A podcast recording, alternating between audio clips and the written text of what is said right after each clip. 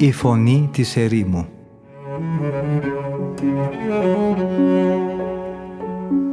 Συνομιλίες με τους Αγίους Πατέρες της ερήμου Την εκπομπή παρουσιάζει ο πρωτοπρεσβύτερος Ματθαίος Χάλαρης.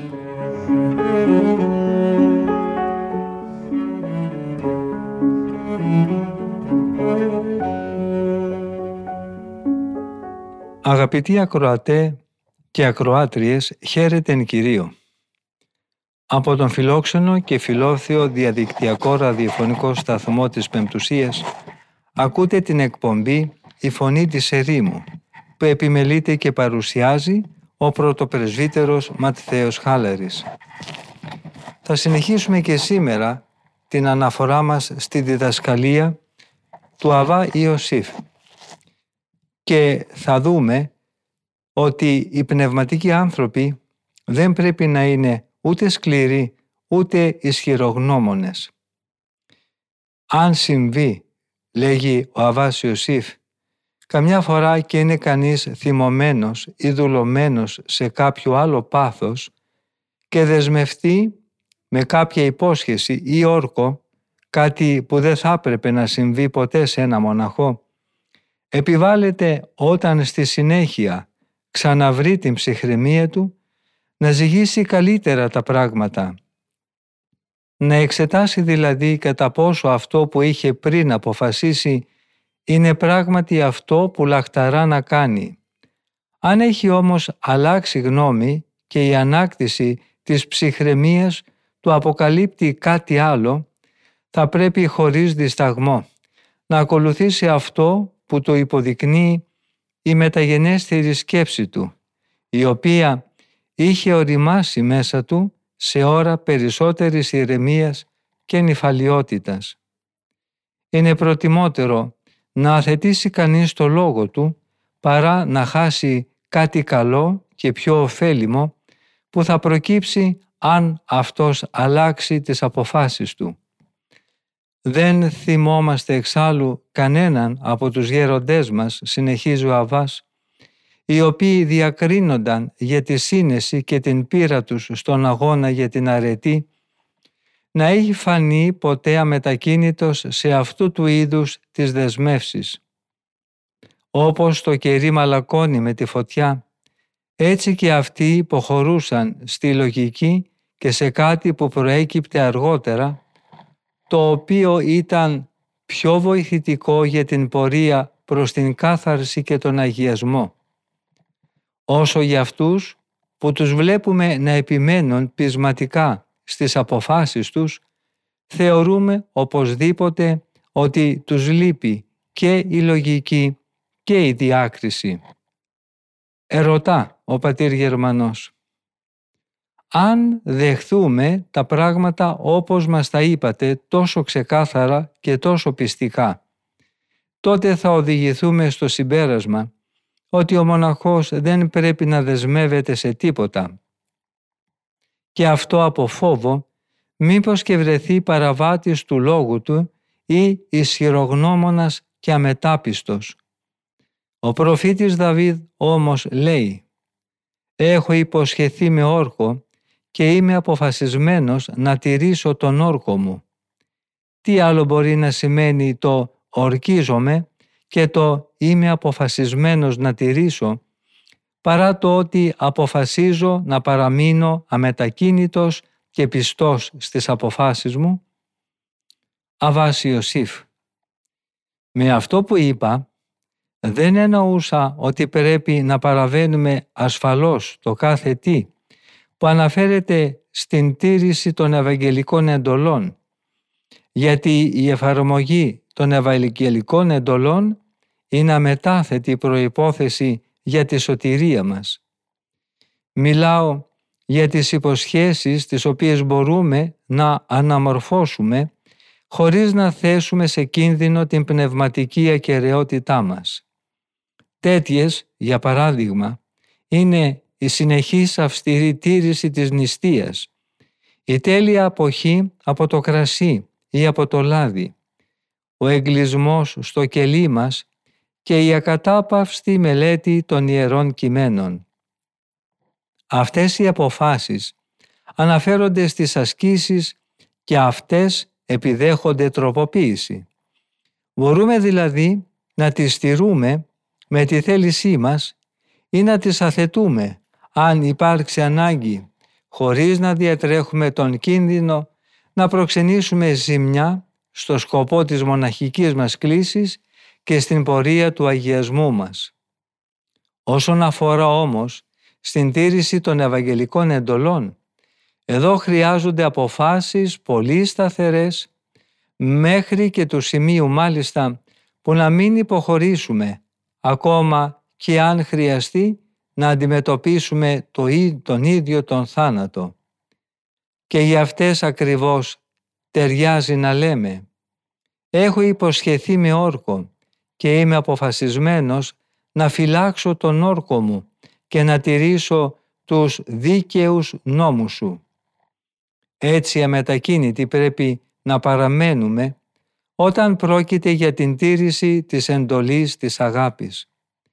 Πρέπει να θυσιάσουμε τα πάντα για χάρη της αγάπης και να περιφρονήσουμε κάθε τι άλλο που μπορεί να τη σπηλώσει. Το ίδιο ισχύει και για την τέλεια αγνότητα, την πίστη, τη λιτότητα και τη δικαιοσύνη. Αυτές οι αρετές πρέπει να φυλάσσονται πεισματικά και επίμονα. Το να παρεκκλίνουμε από αυτές έστω και για λίγο είναι άξιο καταδίκης. Για τις σωματικές ασκήσεις όμως και τις οποίες έχει υποθεί ότι είναι χρήσιμες για λίγο και σε λίγα πράγματα, πρέπει να είμαστε, όπως είπα πριν λίγο, ελαστικοί και ευέλικτοι. Αν παρουσιαστεί μια ευκαιρία πιο ασφαλής και πιο βοηθητική για την πνευματική μας πρόοδο και αν απαιτείται να χαλαρώσουμε λίγο την άσκηση, ας μη θεωρήσουμε ότι έχουμε υποχρέωση να τηρήσουμε την απόφασή μας απόλυτα με τη μορφή που είχαμε πριν σκεφτεί να τη λειτουργήσουμε, αλλά ας την αφήνουμε για να στραφούμε ελεύθερα σε πιο ωφέλιμα πράγματα. Αν την εγκαταλείψουμε για λίγο καιρό, τότε δεν διατρέχουμε κανένα κίνδυνο. Είναι όμως αντίθετα θανάσιμο λάθος το να παρεκκλίνουμε από τις άλλες αποφάσεις που αναφέρονται στις Ευαγγελικές εντολές έστω και για μια στιγμή. Υπάρχει επίσης ένα θέμα το οποίο πρέπει να χειριστούμε με παρόμοια σύνεση. Ας υποθέσουμε για παράδειγμα ότι σας ξέφυγε ένας λόγος που θα θέλατε να τον κρατήσετε μυστικό. Μη θορυβήσετε εκείνον που τον άκουσε, συνιστώντας του εχεμήθεια. Το μυστικό σας θα φυλαχθεί καλύτερα αν αφήσετε το γεγονός να περάσει απλά, χωρίς να του δώσετε σημασία. Ο αδελφός που το άκουσε θα το θεωρήσει ως κάτι το ασήμαντο, ως ένα λόγο που υπόθηκε πάνω στη συζήτηση και που είναι ανάξιο προσοχής, αφού δεν του ζήτησε κανείς να μην τον μεταφέρει σε κάποιον τρίτο. Αν εσείς όμως τον δεσμεύσετε με κάποια υπόσχεση εχημήθειας, τότε να είστε σίγουροι πως πολύ σύντομα αυτός θα διαδώσει το μυστικό σας. Γιατί ο δαίμονας θα το επιτεθεί με περισσότερη βία για να σας κάνει να στενοχωρηθείτε και να παρεξηγηθείτε μεταξύ σας και για να κάνει τον αδελφό να παραβιάσει τον όρκο του.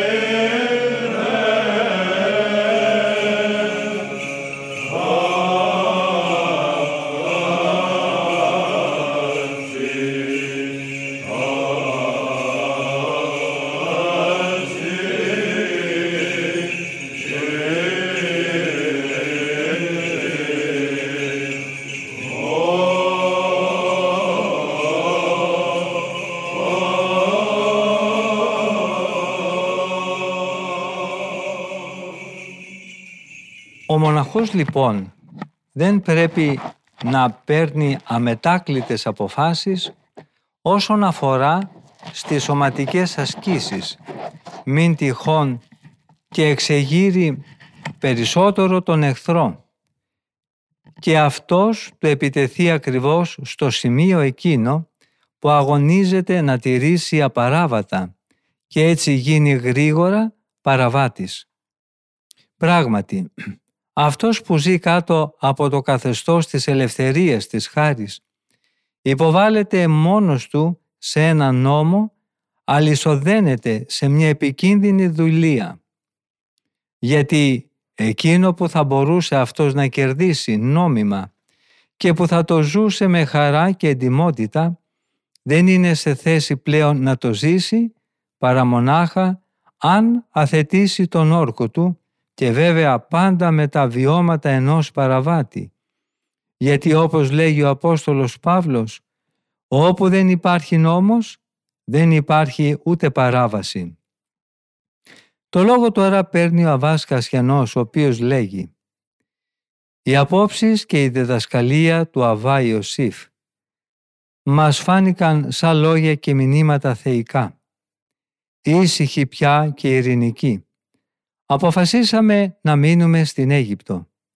Ωστόσο, αν και η υπόσχεσή μας δεν μας βάραινε πια τόσο πολύ, εν τούτης δεν παραλείψαμε να την εκπληρώσουμε μετά από επτά χρόνια.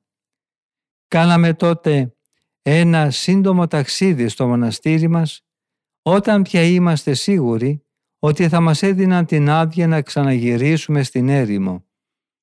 Αυτή η επίσκεψη μας επέτρεψε πρώτον να αποδώσουμε στους γέροντές μας την τιμή και το σεβασμό που τους οφείλαμε.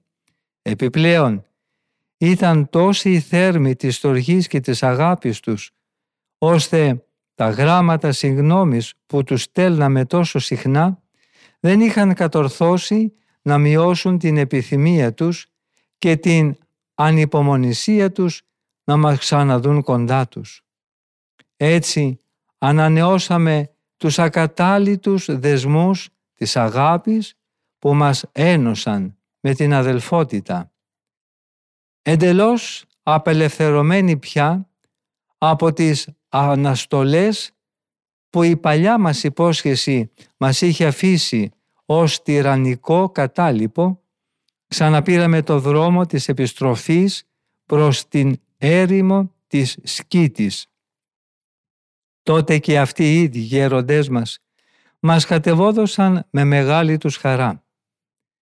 Έχετε λοιπόν, Άγιοι αδελφοί, ευχέριε και ονοράτε τώρα στα χέρια σας τη σοφία και τη διδασκαλία των επιφανών πατέρων, όπως η αμάθειά μου μπόρεσε να σας την παρουσιάσει.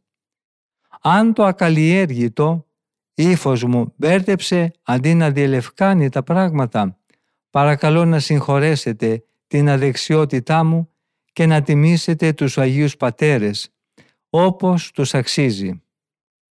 Και ολοκληρώνει τις σκέψεις του ο Αβάσκας Χιανός με τα εξής λόγια.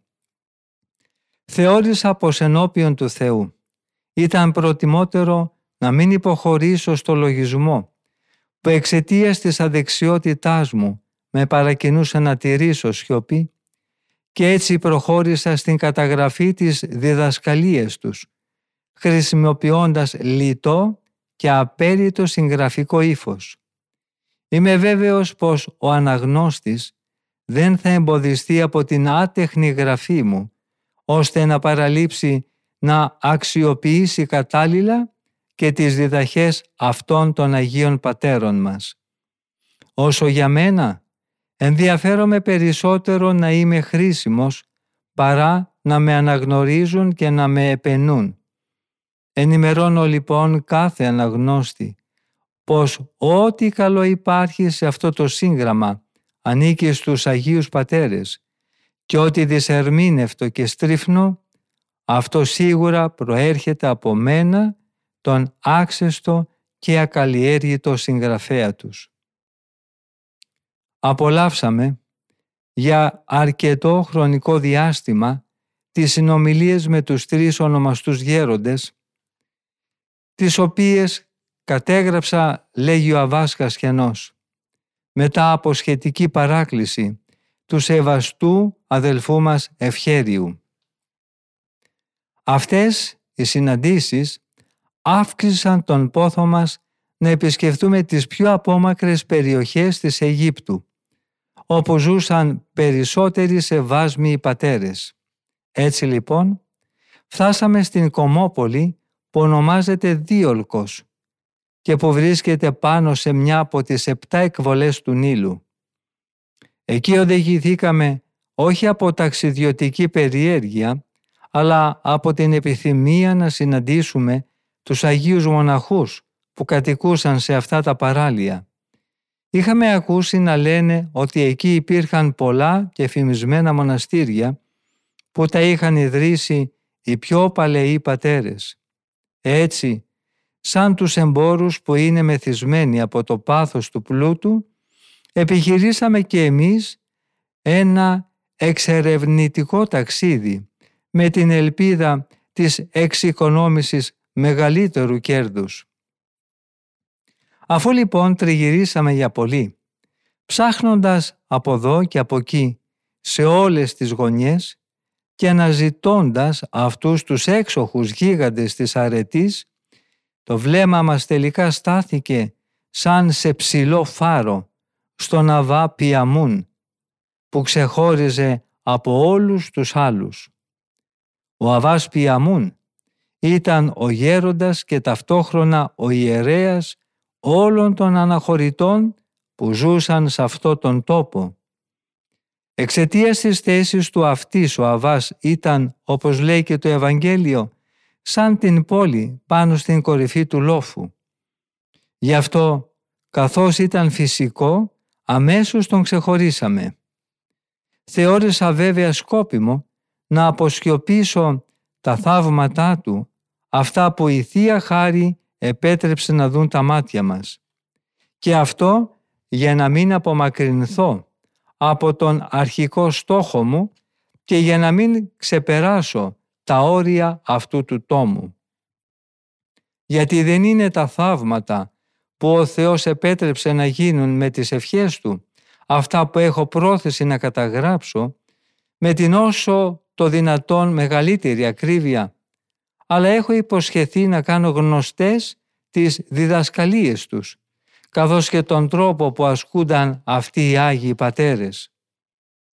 Θέλησα με αυτόν τον τρόπο να ρίξω φως στο δρόμο εκείνων που ποθούν την τελειότητα της πνευματικής ζωής και όχι να δώσω τροφή στη μάταιη περιέργεια των αναγνωστών μου, πράγμα που δεν θα πρόσφερε καμιά βοήθεια στον αγώνα για την διόρθωση των παθών τους. Ο Αβάς Πιαμούν μας υποδέχτηκε με έκδηλη χαρά και μας παρέθεσε πλούσια φιλοξενία. Κατόπιν, βλέποντας ότι δεν ήμασταν ντόπιοι, ενδιαφέρθηκε ιδιαίτερα να μάθει από πού καταγόμασταν και για ποιο σκοπό είχαμε έρθει στην Αίγυπτο. Όταν έμαθε ότι είχαμε ξεκινήσει από ένα κοινόβιο της Παλαιστίνης και ότι ο πόθος της τελείωσης μας είχε οδηγήσει μέχρι εκεί, μας είπε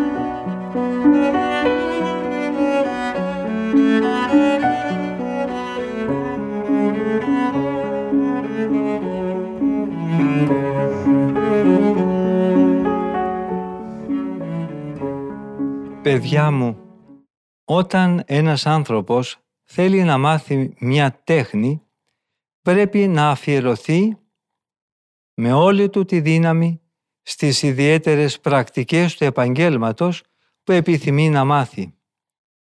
Πρέπει να τηρεί τις εντολές και τις συμβουλές των δασκάλων που διαθέτουν περισσότερη πείρα σε αυτή την τέχνη ή την επιστήμη. Διαφορετικά ματαιοπονεί, τρέφοντας την ελπίδα πως κάποτε μπορεί να πετύχει να μοιάσει σε εκείνους, τον οποίον το ζήλο και την επιμέλεια αρνείται να μιμηθεί. Έχουμε γνωρίσει αρκετούς που ήρθαν από τα μέρη σας έως αυτούς εδώ τους τόπους, οι οποίοι γυρνούν τα μοναστήρια, θέλοντας να διδαχθούν και να προοδεύσουν πνευματικά. Δεν τους περνάει όμως ούτε καν από το νου τους ότι θα πρέπει να ακολουθήσουν τους κανόνες και την άσκηση των πατέρων, πράγμα για το οποίο έκαναν αυτό το ταξίδι. Ούτε ότι θα πρέπει να αποσυρθούν σε κάποιο κελί για να προσπαθήσουν να εφαρμόσουν αυτά που άκουσαν ή είδαν. Επειδή λοιπόν συμβαίνει αυτό και επειδή οι ίδιοι επιμένουν να ζουν σύμφωνα με το θέλημά τους και τις παλιές τους συνήθειες, είναι αξιοκατάκριτοι. Αυτοί καθώς ισχυρίζονται οι κατήγοροί τους, είχαν φτάσει ως την έρημο της Αιγύπτου για να αποφύγουν την ανέχεια και τη φτώχεια και όχι γιατί ήθελαν να προοδεύσουν πνευματικά. Και επειδή αυτοί δεν θέλησαν να αξιοποιήσουν τις διδαχές των οσίων γερόντων, γι' αυτό και δεν μπόρεσαν να παραμείνουν σε αυτή την έρημο για πολύ. Γιατί πράγματι, εφόσον αυτοί δεν θέλησαν να αλλάξουν τις συνήθειές τους σχετικά με την τήρηση των ιστιών, την τάξη της ψαλμοδίας ή ακόμη και την ενδυμασία, τι άλλο θα μπορούσαμε να σκεφτούμε από το ότι αυτοί δεν είχαν άλλο σκοπό όταν ξεκινούσαν να έλθουν σε μας παρά το να βρουν εδώ τα μέσα και τη συντήρησή τους; Αν πράγματι, όπως το πιστεύω, ο Θεός σας ενέπνευσε το ζήλο να μας γνωρίσετε, τότε θα πρέπει να εγκαταλείψετε τελείως ό,τι ξέρετε μέχρι τώρα και να ακολουθήσετε με αδιάκριτη υπακοή και ταπείνωση την άσκηση και τις διδασκαλίες των γερόντων μας. Μπορεί να μην κατανοήσετε στην αρχή το βαθύτερο νόημα μιας πράξης τους, να μην απομακρυνθείτε όμως από αυτό, να μην κλονιστείτε και έτσι εγκαταλείψετε την προσπάθεια που ξεκινήσατε, δηλαδή να μιμηθείτε τη ζωή τους. Εκείνοι που τα κρίνουν όλα καλοπροαίρετα και με απλότητα και που μιμούνται πιστά και με ευσυνειδησία ό,τι έχουν διδαχθεί από τα λόγια ή από τη ζωή των γερόντων τους θα αποκτήσουν σοφία και κάθε γνώση μέσα από την ίδια την πράξη και την εμπειρία. Δεν θα γνωρίσει όμως ποτέ την ουσία των πραγμάτων και την αλήθειά τους όποιος αρχίσει να επιχειρηματολογεί και να ανοίγεται σε ατέλειωτες συζητήσεις. Και αυτό γιατί ο εχθρός που βλέπει ότι ο μοναχός εμπιστεύεται τη δική του κρίση και το λογισμό του περισσότερο από την κρίση των πατέρων, θα τον οδηγήσει πολύ εύκολα στο να βλέπει σαν περιτά και ίσως ακόμα και ως επικίνδυνα και τα πλέον χρήσιμα και σωτήρια πράγματα. Ο εχθρός με πανουργία θα εκμεταλλευτεί την έπαρση αυτή του μοναχού τόσο πολύ και τόσο έξυπνα ώστε θα τον κάνει να επιμένει πεισματικά στις παράλογες απόψεις του και θα τον πείσει ότι είναι καλό και άγιο μόνο ό,τι αυτός θεωρεί σωστό. Πρώτα απ' όλα πρέπει να μάθετε πώς γεννήθηκε η μοναχική ζωή και ποιος είναι ο σκοπός της. Γνωρίζοντας κανείς αυτά, καθώς και τις θεμελιώδεις αρχές της μοναχικής ζωής, αποκτά περισσότερο ζήλο και διάθεση για να τη λειτουργήσει. Έπειτα επιπλέον να μιμηθεί με ακρίβεια τη διδαχή και τη ζωή εκείνων των Αγίων Πατέρων που τη θεμελίωσαν. Υπάρχουν στην Αίγυπτο τρία είδη μοναχών. Τα δύο από αυτά είναι εξαίρετα. Το τρίτο όμως πρέπει να το αποφεύγουμε με κάθε τρόπο. Το πρώτο είδος μοναχικής ζωής είναι αυτό των κοινοβιατών, δηλαδή αυτών που ζουν μαζί σε μια κοινότητα κάτω από τη διοίκηση και την πνευματική κατεύθυνση ενός γέροντα. Τα κοινόβια είναι διασπαραμένα σε όλη την Αίγυπτο και ο αριθμός τους είναι πολύ μεγάλος. Το δεύτερο είδος μοναχικής ζωής είναι αυτό των αναχωρητών, εκείνων δηλαδή των μοναχών που εκπαιδεύτηκαν πρώτα σε κοινόβια και αφού τελειώθηκαν στην κοινοβιακή παλέστρα αποσύρθηκαν μετά στην έρημο. Σε αυτή την κατηγορία προσπαθούμε να ανήκουμε και εμείς. Το τρίτο είδος μοναχών είναι οι Σαραβαΐτες και αυτός ο τρόπος μοναχικής ζωής είναι αξιοκατάκριτος. Θα μιλήσουμε λοιπόν στη συνέχεια πιο αναλυτικά για το καθένα από αυτά. Πρώτα-πρώτα θα πρέπει όπως ήδη έχουμε πει να γνωρίσετε όσα έχουν σχέση με τους θεμελιωτές αυτών των τριών κατηγοριών του μοναχισμού. Η γνώση αυτή που αφορά στο πρόσωπο και στα βιογραφικά στοιχεία εκείνου που συνέλαβε πρώτος στην ιδέα αυτού του συγκεκριμένου τρόπου μοναχικής ζωής, μπορεί να εμπνεύσει τον καθένα μας ή να τον αποτρέψει από το να ακολουθήσει τον τρόπο της μοναχικής ζωής που ο θεμελιωτής της έχει προτείνει. Και αυτό γιατί ο καθένας από αυτούς τους δρόμους οδηγεί αναγκαστικά αυτόν που τον βαδίζει στο ίδιο τέρμα που έφτασε και αυτός που είχε την ιδέα και την πρωτοβουλία να το θεμελιώσει.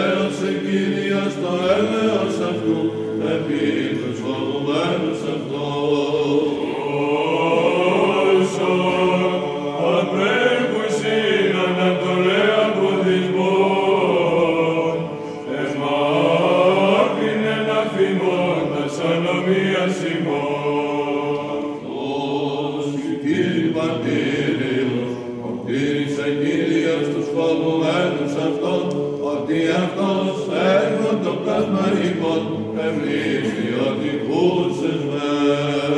Άνθρωπος, όσοι πόρτασε ημέρα αυτού, όσοι άνθες του αγρού το εξανθήσει.